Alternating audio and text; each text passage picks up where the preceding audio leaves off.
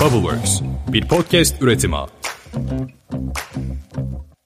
Ben sevmek, sevmek isterdim. İyi fena değil yani. Normal. Galaksiler Arası Kablolu TV'nin en çok dinlenen programı Pandora'nın Kutusu podcast'ine ben bundan sıkıldım galiba ya. Bir dahakine başka bir şey yapacağım. Başka bir şey söyleyeceğim. Tamam. Fly me to the moon. Let me play among the stars. Merve ile beraberiz. Sayın Merve nasılsın? İyiyim herhalde. Gerçekten iyi olduğun ses tonundan belli oluyor. İyiyim ya bir sıkıntı yok yani. Her şey yolunda şu an için. Ya da öyleymiş gibi davranıyoruz. Herkes gibi. O zaman Allah çarşını pazar etsin diyorum Evet, teşekkür ederim. ve amin diyorum akabinde de. Bugün bugün ne konuşacaktık Merve? Umut ertelemeyi konuşalım mı istersen? Çünkü biz erteleyip erteleyip erteleyip ertelemekten biraz bahsedip bununla nasıl başa çıkabileceğimizden asla konuşmamışız. Evet çünkü bu bölümü de dinlesinler istedik. Evet. Nasıl başa çıkılacağını Merve bize açıklar mısın? Şöyle yapalım istersen. Bunu haftaya erteleyelim. haftaya konuşalım bence. O zaman haftaya konuşalım. Bu haftanın konusu da Tek eşlilik. Tek eşli. Eyvah. Eyvah çünkü. Ya eyvah çünkü e, şimdi ben bir şeyler anlatacağım ve bir şeylerden bahsedeceğim e, ve e, bunun neticesinde kadın dinleyicilerim yine beni linç etmenin bir yolunu bulacaklar ve erkek dinleyicilerim hiçbir şey yapmayacaklar çünkü erkekler bildiğimiz üzere pervasızdır. Değil. Kurtarmalısın şu anda Merve sen de. Lütfen gerçekten. Şimdi çok üzgünüm ki ben de bir kadın olarak evet tek eşliliği bir noktaya kadar savunabiliyorum ama gel gelelim bilim böyle konuşmuyor Umut. Wow. Yani bizim 300 bin yıllık evrimimizin yani nereden baksan %90'ı çok eşlilikle geçmiş ve hala bazı kabilelerde ve hala üzeri örtülü şekilde çok eşliliğe devam ediyoruz. Ne yazık ki. O nedenle ben burada bir kadın olarak tek eşliliğin kahraman savunucusu rolünü bugün bir kenara bırakacağım. Bugün gerçekleri konuşacağız. Evet yani sanırım tek eşlilik bir e, meta galiba değil mi? Yani metalaştırılan bir şey. Çünkü senin de bahsettiğin gibi yani insan organizmasının son haline almasından ortalama 300 bin sene geçti. Bu 300 bin sene içerisinde hiçbir şey değişmemiş olmasına rağmen neden son zamanlarda tek eşlilik daha revaçta fizyolojik olarak bir değişimimiz yok? Fakat sanırım sosyolojik bazı değişikliklerimiz var. Bazı inanç değişikliklerimiz var. Kesinlikle öyle. En başında avcılık toplayıcılıkla işler değişmeye başlıyor. Birazcık insanlar mülkiyet kavramını benimsedikten sonra yani karşı cinste neden benim olmasın gibi bir tribe giriyorlar anladığım kadarıyla. Birazcık böyle hem aileyi korumak, birazcık toprak bütünlüğünü korumak, biraz da sanırım aslında duygusal kısma girmiyor burası. Yani sanırım 1700'lerde başlıyor romantizm. Onun öncesinde tamamen toprak bütünlüğü işte Yani anladığım kadarıyla avcı toplayıcılıktan yerleşik hayata geçildiği noktada artık kimin alanı, kimin kadını, kimin kocası, kimin çocuğu daha fazla belli olsun. Yani kendi toprağında yabancıyı istememe. aynen öyle. Ya Teneluların o sözü vardır ya toprağınıza yabancı tohum girsin istemezsiniz. Biraz böyle başlıyor. Sonrasında devletler arasında bir takım o şeyi sağlamak açısından, siyasi, politik e, dengeleri sağlamak açısından önce devletleri evlendiriyorlar aslına bakarsan. Yani devletleri evlendirmekten kastım tabii ki bir prensesin bir prense verilmesi gibi. Hatta ve hatta aslında birazcık da şey de var. Milattan önce 5000 yılında ilk evliliğin Yahudilere ait olduğuna dair bir papirüs bulunuyor. Bak sen. Hı hı, evet. Bir de alyans olayı var. Bunu da sağ olsun Mısır'da Firavun icat etmiş. Bu kadın benim diyerek. Hmm.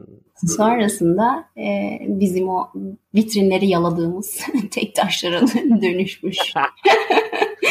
Ama o sanırım şey yani bu kadının e, tırnak içinde bir sahibi var arkadaş demenin bir yolunu bulmuş galiba. O yüzden hani e, bu biraz şey e, kem gözleri şiş Yani bakmayın evet. benim kadınıma e, Aynen. gibi bir politikayla yola çıkılmış olabilir. Alliance'ın kelime karşılığı aslında alliance yani ittifaktan Hı hı.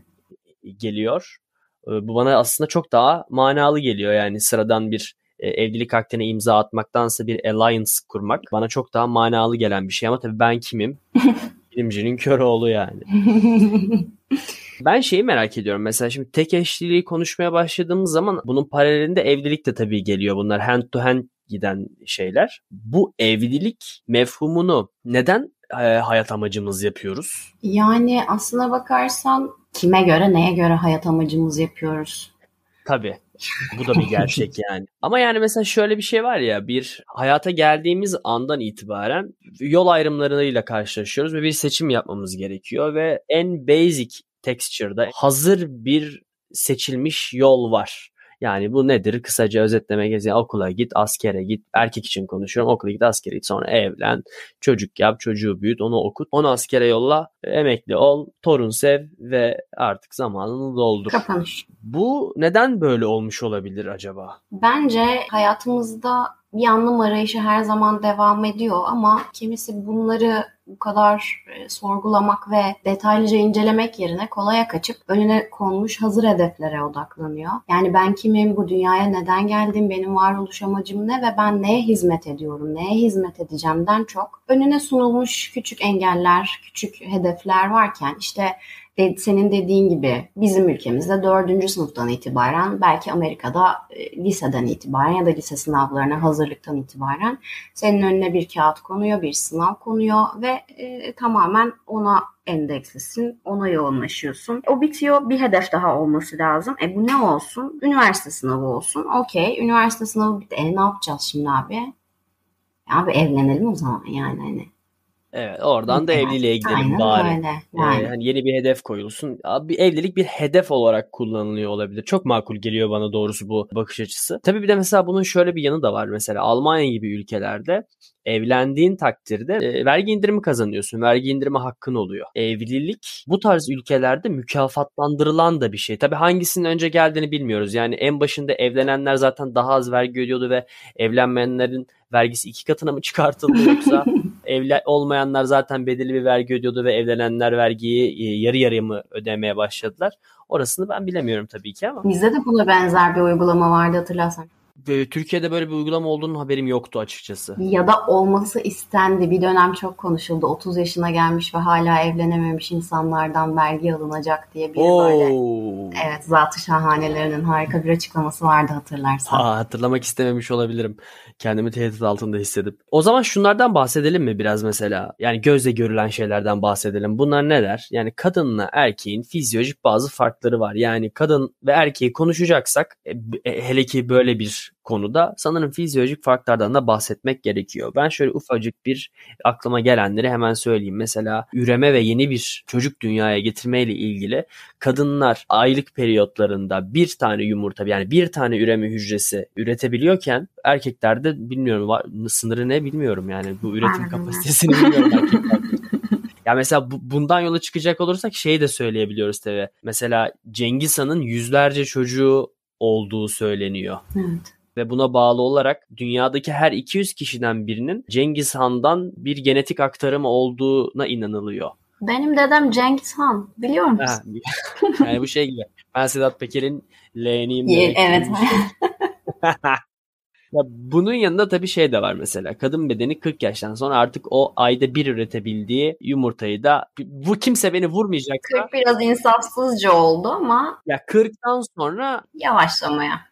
Evet evet. yani en azından şöyle o yumurtayı üretebilse bile bedensel olarak Hamileliğe çok uygun. gebe kalma evet aynen öyle yani hamileliğe çok uygun olmuyor fiziksel yapısı ya da organlığı azalıyor diyebiliriz Evet. 40 yaştan sonra artık yavaş yavaş 40 yaştan sonra bitiyor demedim o yüzden kimse beni öldürmesin lütfen.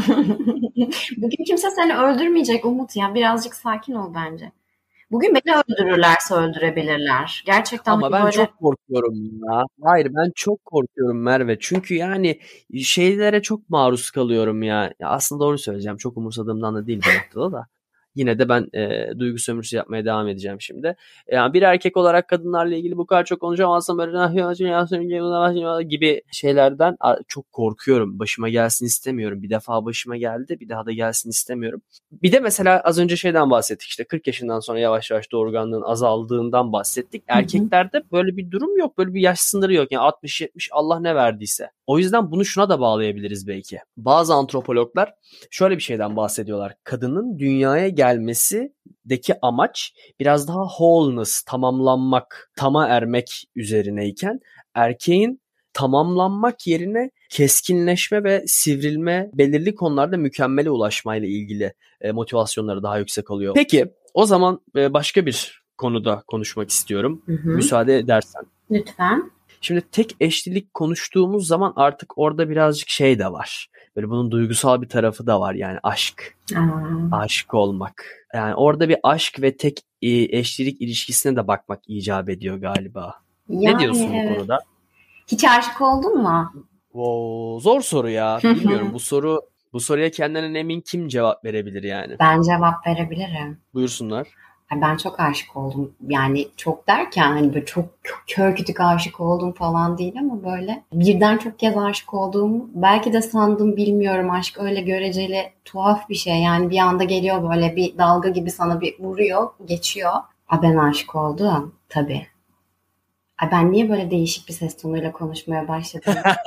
bir, bir, bir böyle şeye bir Seda Sayan'a bağladığım bir böyle Sezen Aksu'ya falan ben aşık oldum. Oo ne diyorsun? Yani ben çok emin olamıyorum dediğim gibi ee, ama belki de aşk diyorlar sentetik bir kavram haline getirilmiş olabilir. Belki de ihtiyaçtan doğan bir inanış olabilir. Ama mesela şunu ben de söyleyebilirim e, Merve sana. Yani gerçekten çok yoğun hisler hissettiğim e, bir veya birkaç kadın oldu hayatımda. Ama bunun ismi aşk mı değil mi bilmiyorum. Çünkü kimse aşkın tanımını yapamıyor. Evet o da enteresan bir konu yani aslına bakarsan. Diyorum ya aşık olduğumu sandım. Belki de hiç aşık olmadım bilmiyorum. Ama hani bir böyle şey vardır ya karnında kelebekler uçuşur, onu görmeden duramazsın, yanına gideceğin zaman saatler geçmek bilmez işte ne bileyim ayrılırsın günlerce yemek yiyemezsin, karın ağrılarıyla kıvranırsın falan ve uykuların kaçar. Eğer aşk buysa e, benim birkaç defa başıma gelmiştir. E, bu konuya girersek e, ben çok farklı şeyler anlatmak durumunda kalacağım. Kimisine de aşk yaramıyor arkadaş yani. Ben aşık olduğumu düşündüğüm zamanlarda biraz daha kımıl zararlısına dönmüş olabilirim belki bilemiyorum emin olamadım şimdi. Aşk diyorlar mesela belirli bir noktadan sonra bu artık tek eşlilik evlilik falan da devreye girdikten sonra sanki çiftleri bir arada tutmak için bir yapıştırıcı görevi de görmeye başlamış olabilir belki diyorlar. Katılmamak ne mümkün? Birazcık sanki böyle eşlerin arasındaki sadakati romantizmle harmanlayıp olmadı olmuyor Umut ya. Yani inanmadığım bir insan savunamıyorum şu an. Belki de aşk dediğimiz gibi e, sadece böyle gelen geçen bir anda insanı vuran, sağa sola sürükleyen ve sonra ortadan kaybolup giden bir hormon bulutu diyebiliriz aslında buna sanki. Aa, evet hormon bulutu oraya da geleceğim. Ya bir de tabii mesela şöyle bir şey var. Türkçe'de biz aşk ve sevgiyi birbirinden ayırıyoruz. Hı hı. Ama mesela İngilizce'de böyle bir şey yok. Love var ve her ikisini de karşılıyor orada. Evet. Aşk ve sevginin ayrımını biz yapıyoruz. Sevgi mesela benim anladığım şekliyle daha pür, biraz daha saf, içinde diğer şeyleri barındırmayan, vadif olmayan ya da bir e, şartı olmayan bir kavram ama aşk öyle değil. Aşk biraz daha böyle tutku falan, ulaşamama, dağları delme, biraz daha öyle şeyler. O yüzden aşkın e, daha böyle soothing bir sevgiye dönüyor olması sanırım ilişkiyi daha sürdürülebilir kılan bir faktör olabilir çünkü. Yani böyle her gün uyandığında tutuşmak da kolay değil arkadaş yani işte insana dağları deldirir hakikaten. Ama mesela hormon bulutundan bahsettin. Orada tabii şöyle de bir şey var çok temel gerçeklere baktığımız zaman erkekler tohumlarını olabildiğince yaymaya çalışır. Çünkü bu e, hem genetiğin devamı açısından önemli hem de biraz da iş gücü oluşturan bir faktör. Evrim sürecinde şöyle bir şey de gerçekleşiyor. Kadın kadını gebe bırakan erkeğin vücudunda e, gebe olan kadınının yanında bulunması neticesiyle oksitosin salgılanıyor ve e, bu Sinan Hoca'nın tabiriyle oksitosin erkekleri daha böyle ponçik bir adama dönüştürüyor. Gebelik süreci boyunca ya da hamilelik bittikten sonra yani doğum gerçekleştikten sonra birkaç ay daha devam eden böyle bir ponçik erkek sendromu yaşanıyor. İşte bu erkekler böyle kadını aşerdiği zaman gidip fizandan çilek bulup getirir. Ya da ev işlerine daha böyle bir düşkün olurlar. Burada böyle bir hormonal de bir olay var. Ya da mesela doğan yavrunun daha sağlıklı ortamda yetişebilmesi için yine hormonal bazı takviyeler var. Erkek yine kafasını estiği gibi çıkıp gitmesin diye. Yeni doğan bebekler herkese çok sevimli gelir. Bütün memelilerde bu böyle. Çünkü memelilerde de tek eşlilik olmadığı için tüm memelilerde bu böyle yani en azından yeni doğan yavru ayaklarının üstüne basıp hareket edebilme ve kendini savunabilme yetisi kazanana kadar erkek birey çocuğa daha düşkündür belirli bir noktadan sonra der ki yani bu ne böyle bana benzedi çok çirkin bir şey oldu ve çeker gider. Ama insanlarda tabii bu böyle olmuyor. Bu arada mesela az önce bahsettiğim şeyden şunu şunu da atlayacağım hemen. Bizim en yakın akrabalarımız bonobolar ve şempanzeler. E, fizyolojik olarak bize en çok benzeyen. Fakat mesela bu iki türe de baktığımız zaman onlar da tek eşli değil. Hele yani bonobolar. yani, Yatıyor, kalkıyor, yuvarlanıyor. Bonobolarda edepsizlik gırla. Yani abi merhaba abi merhaba deyip başlıyorlar ve abi görüşürüz abi görüşürüz bir öpeyim elini şeklinde devam eden kutlamayla da ya da işte merhaba gerçekten böyle yani öyle bir ritüel ki bonobolar için ya bunlar sadece sevişiyor galiba diyebileceğimiz bir sosyal yapı var. Çok enteresan.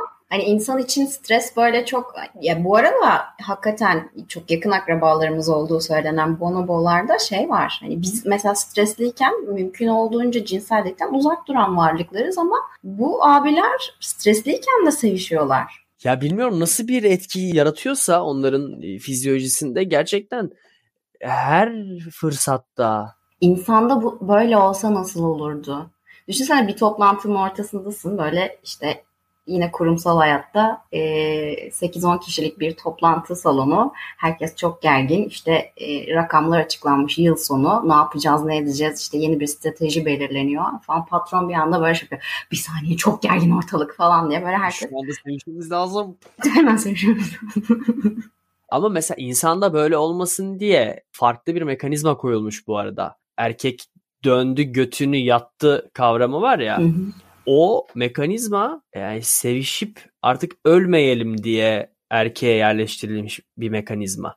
Çünkü yani 1, 2, 3, 4 yani her seferinde aynı hissettirirse ve duramasan artık 5, 10, 30 yani ölene kadar böyle de bir şey olmasın diye hani bunun tam aksi bir mekanizma konmuş. Yani sekanslar halinde bu dürtü yaşansın ama hani ejekülasyon gerçekleştikten sonra hormonal olarak cinsellikten olabildiğince uzaklaşsın ki fiziksel ya fizyolojik faaliyetlerini devam ettirebilsin bu canlı. Ee, orada da öyle bir şey var. Hep erkeklerin işine yarıyor zaten yani hani aman siz ölmeyin, aman siz tohumlarınızı her yere saçın. Bu arada Venezuela'da Bariler diye bir kabile var. Bunlarda da kadınlar çok eşli. Kadın hamile kaldıktan sonra neredeyse tüm kabileyle beraber oluyor ve çocuğun sorumluluğunu komün olarak üstleniyorlar. Düşünsen 8 tane baban var. Komün olarak yetişen çocukların bu arada daha, daha sağlıklı başarılı olması ile ilgili evet daha sağlıklı ve başarılı sosyal olarak başarıdan bahsediyorum tabii ki. Ee, olması ile ilgili de bazı gerçekler var yok değil. Bu arada bununla ilgili şöyle de bir bilgim var. Orada şöyle bir şey var tabii. Babanın kim olduğu belli değil. Biyolojik babanın yani kim olduğu belli. Tabii ki bir tane baba, biyolojik olarak baba var ama kimin olduğu belli değil. Hatta sanırım yanlış hatırlamıyorsam şöyle bir e, şey vardı. Kimin bu röportajı yaptığını hatırlamıyorum ama mesela bizim bildiğimiz toplumsal normlara göre yaşayan birinin gidip de bu insanlara bunlar olup olmadığını emin değilim ama yani bu minvalde yaşayan bir kabileye gidip şunun gibi bir soru sormuştu. İşte böyle olur mu ya bu ne edepsizce şey şey falan minvalinde bir soru yöneltildikten sonra kabiledeki erkeklerden bir tanesi şu şekilde bir cevap veriyor. Yani siz batılı medeniyetlerin e, işte problemi bu. Siz sadece kendi etinizden olan çocukları seviyorsunuz. Biz kabilenin bütün çocuklarını eşit seviyoruz. Nas kapı yerlileri olması gerekiyor. Hiçbir bilgim yok ama artık var. Harika. Çünkü podcast Pandora'nın kutusu. Bu arada tabii şunu da söyleyeceğim. Aklımdaki bütün bilgileri anlatacağım arkadaşlar size konuyla ilgili. İnsan erkeklerinin cinsel organı yine fizyolojik olarak yakın akrabalarımızınkilere de benzemiyor. Yani aslında çok eşliliğin evrimsel olarak biraz da kanıtlanmış olduğunu gösteriyor. Hem kadın için hem erkek için. Çünkü penisin şekli ve yapısı itibariyle birden fazla erkekle birleşen kadının rahminde diğer erkeklere ait bir sperm varsa en son birlikte olan erkek avantaj kazanıyor. Penisinin şeklinden dolayı. Çünkü uterustaki diğer spermi dışarı doğru çeken böyle vakum etkisi yaratan bir penis yapısı var. Merak eden araştırsın. Bu kadar. Daha fazla penis demeye dilim varmadı.